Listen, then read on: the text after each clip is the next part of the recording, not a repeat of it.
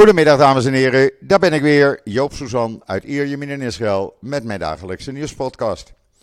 Eerst maar even het weer. Uh, 38 graden, uh, vanmorgen om 6 uur was het al 26 graden en ja, het is normaal voor deze tijd. We hebben een strak blauwe lucht, een zwak briesje en we gaan richting 40 graden. Dat is normaal eind juli, begin augustus en uh, ja, heeft niets met klimaatverandering te maken. Het is wel zo dat je nu eigenlijk de periode krijgt waarin je zegt van nou weet je wat, ik ga of s morgens voor tienen de straat op of s'avonds na zevenen.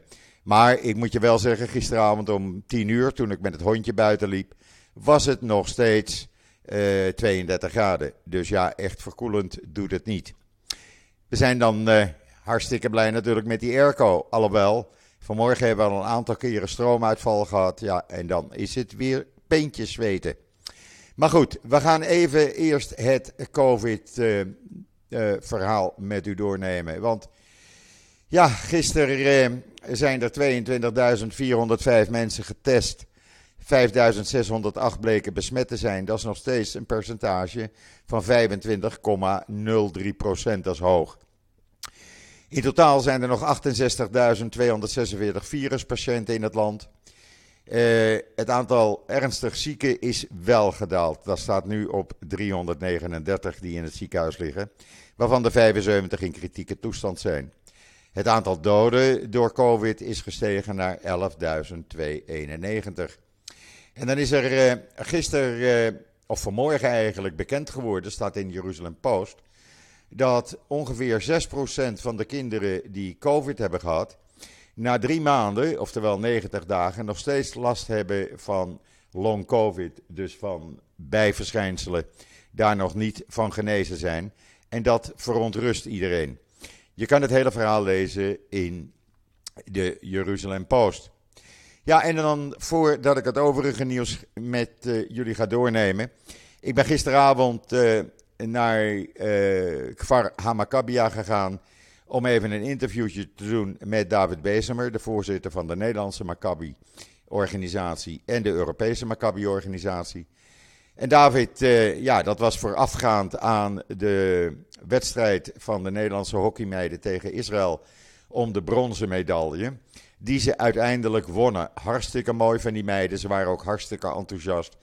Maar ze staan daar wel, stonden ze te hockeyen in 33, 34 graden. Ik geef het je te doen. Ik ga uh, even dat interviewtje opzoeken, want het is best leuk. En uh, dan kunnen jullie daarna luisteren voordat ik verder ga met de rest van al het overige nieuws. Daar komt hij.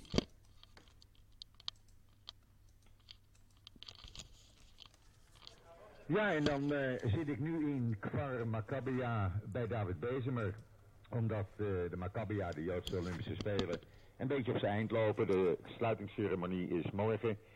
En uh, ik ben toch benieuwd naar de grote successen van het Nederlandse Maccabia-team.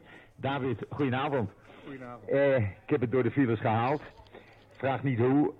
Eén uur over een stukje van, wat is het, 20 kilometer. In ieder geval, ik ben er. David, succes voor het Nederlandse Maccabia-team. Ja? Nou, het is ongelooflijk. Van de uh, 60 landen die mee hebben gedaan, staan wij in de top 10 van het medailleklassement met een delegatie van 85 man. Goud voor het paardrijden. Uh, we hebben karate medailles binnengehaald. We hebben vandaag zilver bij de meisjes uh, voetbal binnengehaald. Over 10 minuten begint uh, de hockeyfinale, waar we misschien nog brons voor de dames gaan halen. Dus ja, los van dat we een geweldige sfeer hebben gehad, ze hebben ook eigenlijk heel erg veel medailles binnengehaald. Geweldig om te horen. Ik volgde jullie wel via Instagram en, en Facebook. Maar goed, je houdt het niet allemaal bij natuurlijk. En na ons eerste gesprek, eh, toen de Maccabia begon... Ja, toen eh, waren we nog allemaal in het ongewisse van wat zou er nou gaan gebeuren. Maar ik begrijp dat dus jullie hartstikke tevreden zijn hier. Ja, we zijn hartstikke eh, tevreden. De sfeer is fantastisch. We hebben morgen de slotceremonie. Daarvoor gaan we ook ter educatie met de hele groep naar Yad Vashem. We gaan de Kotel bezoeken. We gaan door de oude stad lopen van uh, Jeruzalem. En uh, dan komt er een heel mooi feest, slotceremonie. En iedereen heeft pijn in zijn hart en pijn in zijn buik dat ze Israël moeten verlaten, dat ze de groep moeten verlaten. Gewoon Eh, blijven, gewoon blijven. en eh, ja, je moet het meegemaakt hebben, Israël. Het is een gevoel, het is emotie en de mensen zijn super happy geweest.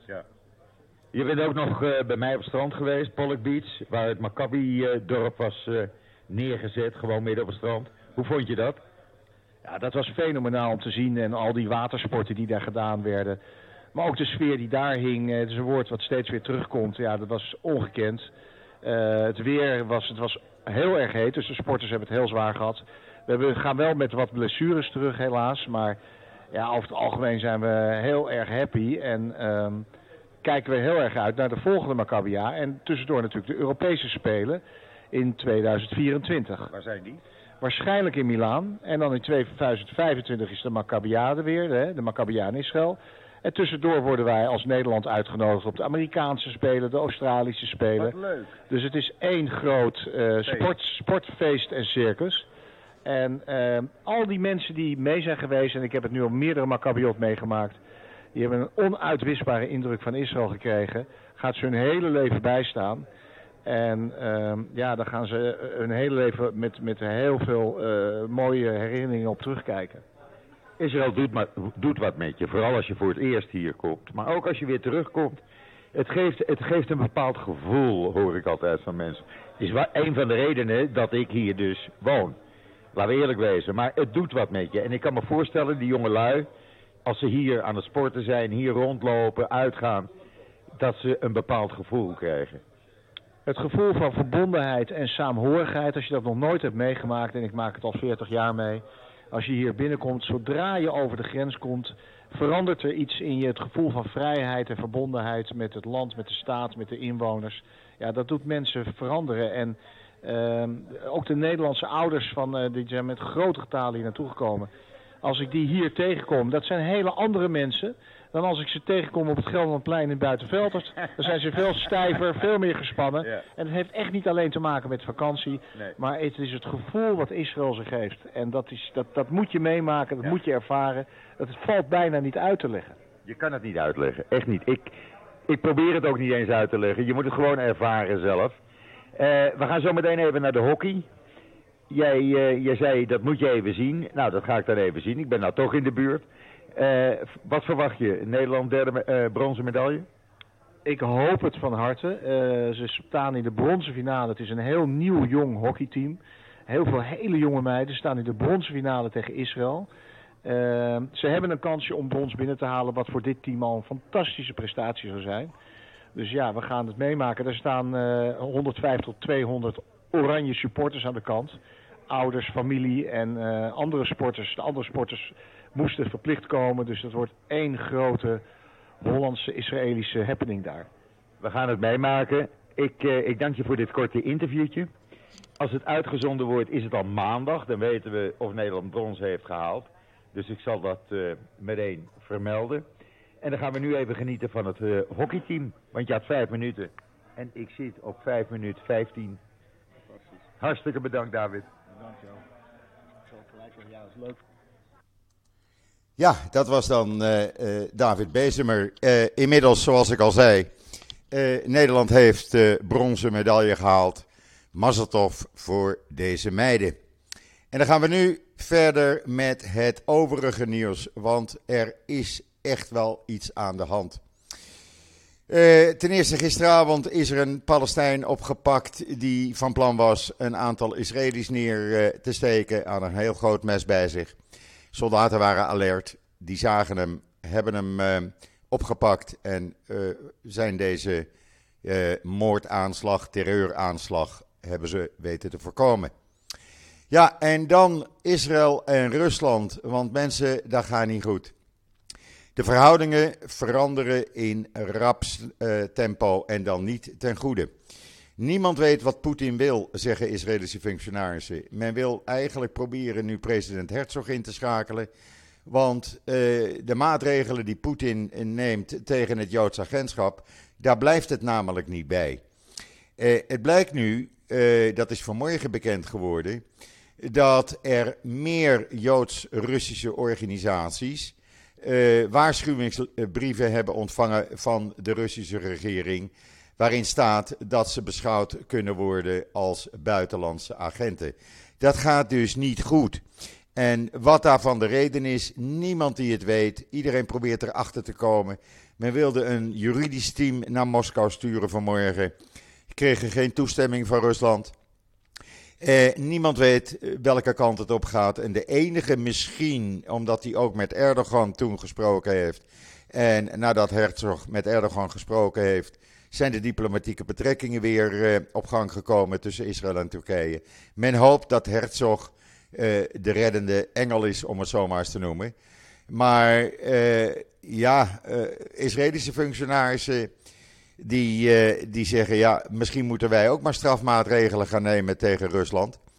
Uh, men denkt dat de reden van de kwaadheid van meneer Poetin is uh, de steun die Israël geeft, ook in het geheim, aan Oekraïne. En dat zit hem niet lekker. niemand weet of dat de enige reden is, maar nogmaals, het loopt volslagen uit de hand. Ook als je de Jeruzalem Post vanmorgen leest, dan zeg je ja, dat gaat niet goed. Zoals die Europa-pest met het gas, pest die uh, Israël dus, meneer Poetin, met uh, het uh, beschouwen van Joodse organisaties als buitenlandse agenten. Oh ja, en voordat ik het vergeten was, of vergeten ben, er staat weer een hele scherpe column van uh, mijn broertje Simon Susan online op israelnieuws.nl. Gaat over Duitsland. Ga hem lezen. Want uh, ja, uh, hij is weer raak vandaag. En dan meneer Lavrov, die was even in Egypte en die zegt: Ja, wij bestoken dan Odessa wel met kruisraketten. Maar maak je me niet bezorgd hoor, want de leveranties van gaan gaan gewoon door. Voor zoveel het waard is wat hij zegt. En dan, uh, ja, in Nederland zal je dat niet in de media uh, uh, zien. Ook niet op televisie, ook niet in kranten. en de, de, fans van Hamas in Nederland, ja, die zullen er helemaal niet over horen. Maar het geweld tegen vrouwen en meisjes in Gaza neemt hand over hand toe. Er staat een heel uitgebreid artikel in de Engelstalige bijna, Ynet vanmorgen. Het neemt hand over hand toe. Uh, veel vrouwen worden vermoord, meisjes worden vermoord, worden mishandeld, worden verkracht door hele groepen. En het wordt van kwaad tot erger. Uh, ik heb daar wat aandacht aan besteed door het op social media te zetten, vooral op Twitter en hier te noemen. Uh, maar ja, het is geen goede, gezonde situatie. En volgens de Verenigde Naties verslechtert deze situatie uh, sinds het coronavirus uh, zijn intrede deed. Uh, lees het artikel even op de Engelstalige Ynet. En dan een analyse in de Haaretz van, Amos, van Ansel Pfeffer, die ik heel hoog heb zitten. En die zegt het heel simpel.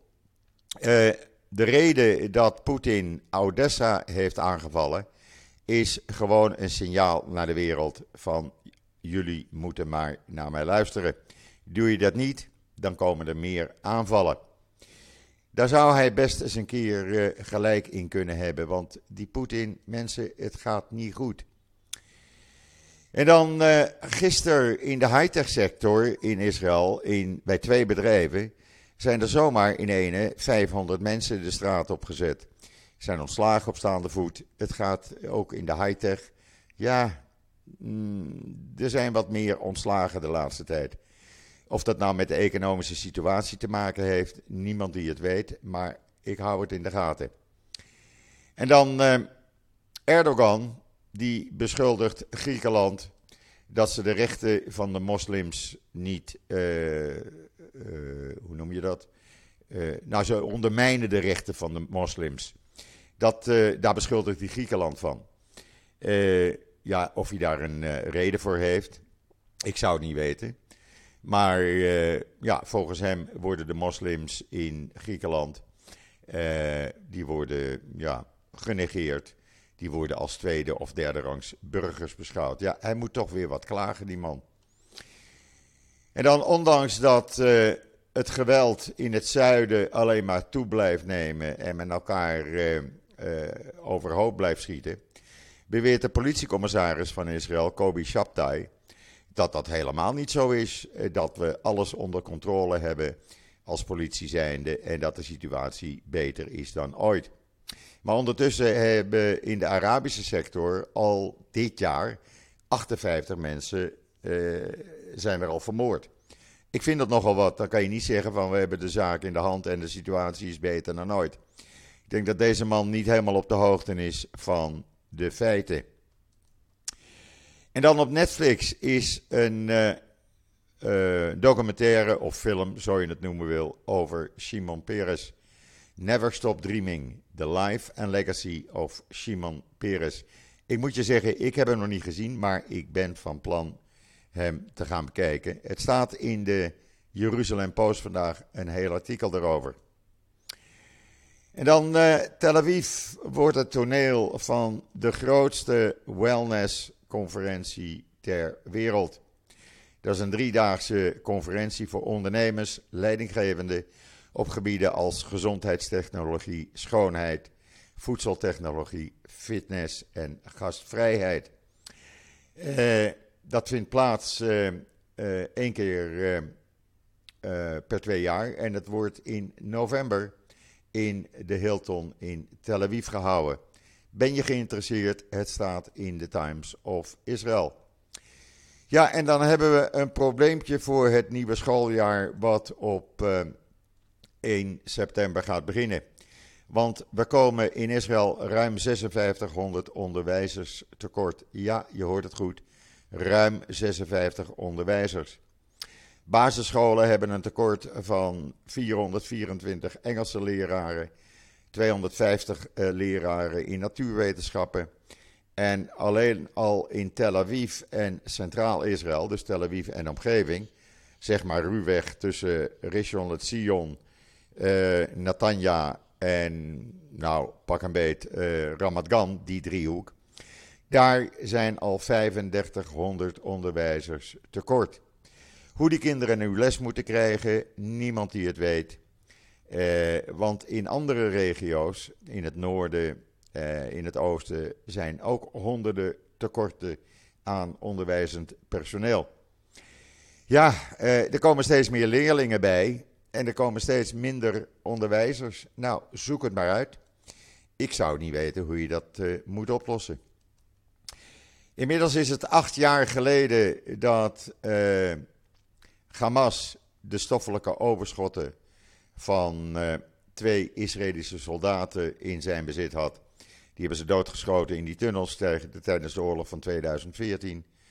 En Hamas, Hadar Koldin en Oron Shaul, hun lichamen zijn nog steeds in handen van Hamas.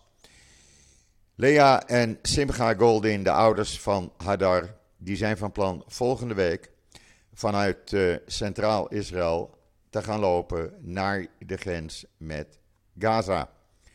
Uh, ze vertrekken woensdag 3 augustus, vergezeld van honderden, hopelijk duizenden supporters. En ze roepen iedereen op om mee te gaan doen. Want dit kan niet. Dit is het minste wat je doet. Je hebt stoffelijke overschotten, geef ze terug. Maar zelfs dat doet Hamas niet. Zo cruel zijn zij.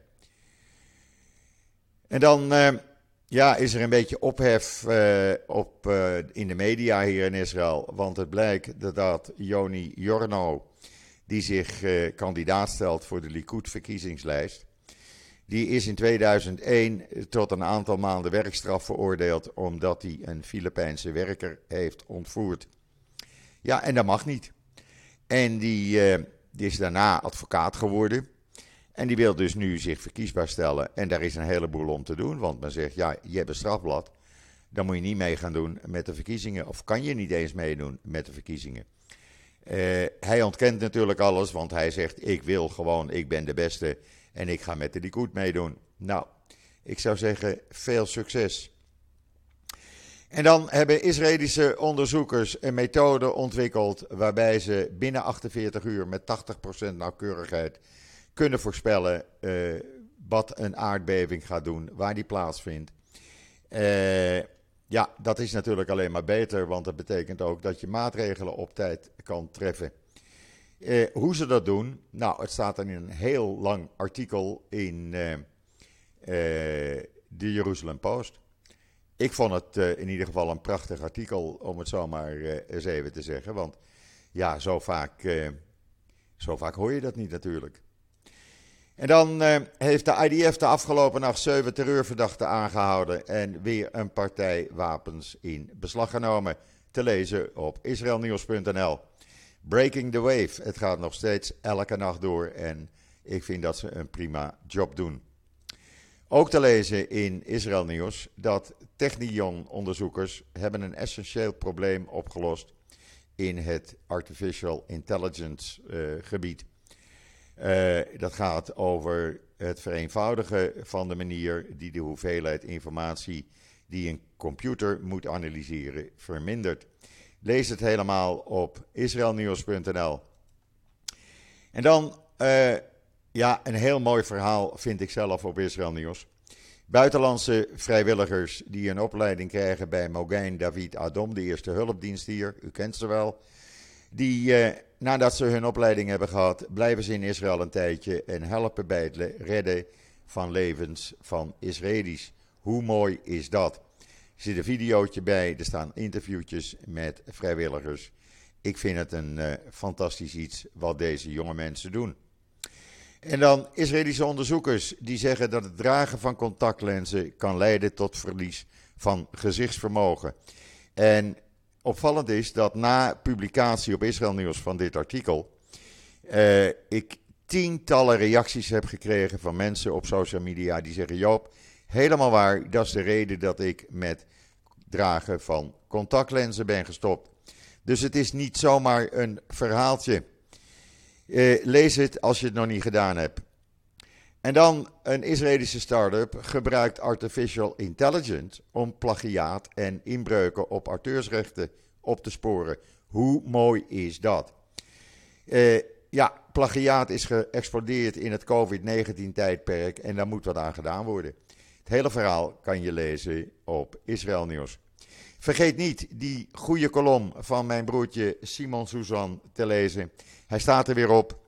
Honderden zijn jullie al voorgegaan, zag ik. En uh, ja, uh, hopelijk vindt hij de tijd om wekelijks weer uh, een column te doen. Dit is de tweede in twee weken. Hij heeft mij gezegd: Joop, ik ga ermee door. Nou, ik ben alleen maar blij. Ik weet dat velen van jullie erop zitten te wachten. Dus ga het even lezen, zou ik zeggen. Ja, dan blijft Joop lekker binnen bij de airco, want uh, ja, het is nu gewoon te heet. Ik zie al, ik had gezegd 38 graden. We zitten op dit moment op 39 graden. Dus ja, uh, zolang de elektriciteit het doet, en ik hoop dat hij het blijft doen, uh, doet de airco het ook. Zo werkt dat gewoon. Ja, en dan gisteren nog eventjes, net voordat ik wegging, kon ik nog even Max Verstappen zien. Nog even gekeken. Uh, ik vond dat hij toch weer uh, hartstikke mooi gedaan heeft. En ik heb gisteravond, nadat ik thuis kwam en ook in de auto onderweg naar huis uit uh, Kfar Saba of Ramat Gan, heb ik nog even geluisterd naar de laatste uitzending van Radio Tour de France. We moeten er weer een jaar op wachten, maar mensen, wat heb ik weer genoten. Goed, rest mij nog u allemaal een hele fijne voortzetting van deze maandag, de 25 juli, toe te wensen. Ik ben er morgen weer en zeg zoals altijd: tot ziens, tot morgen.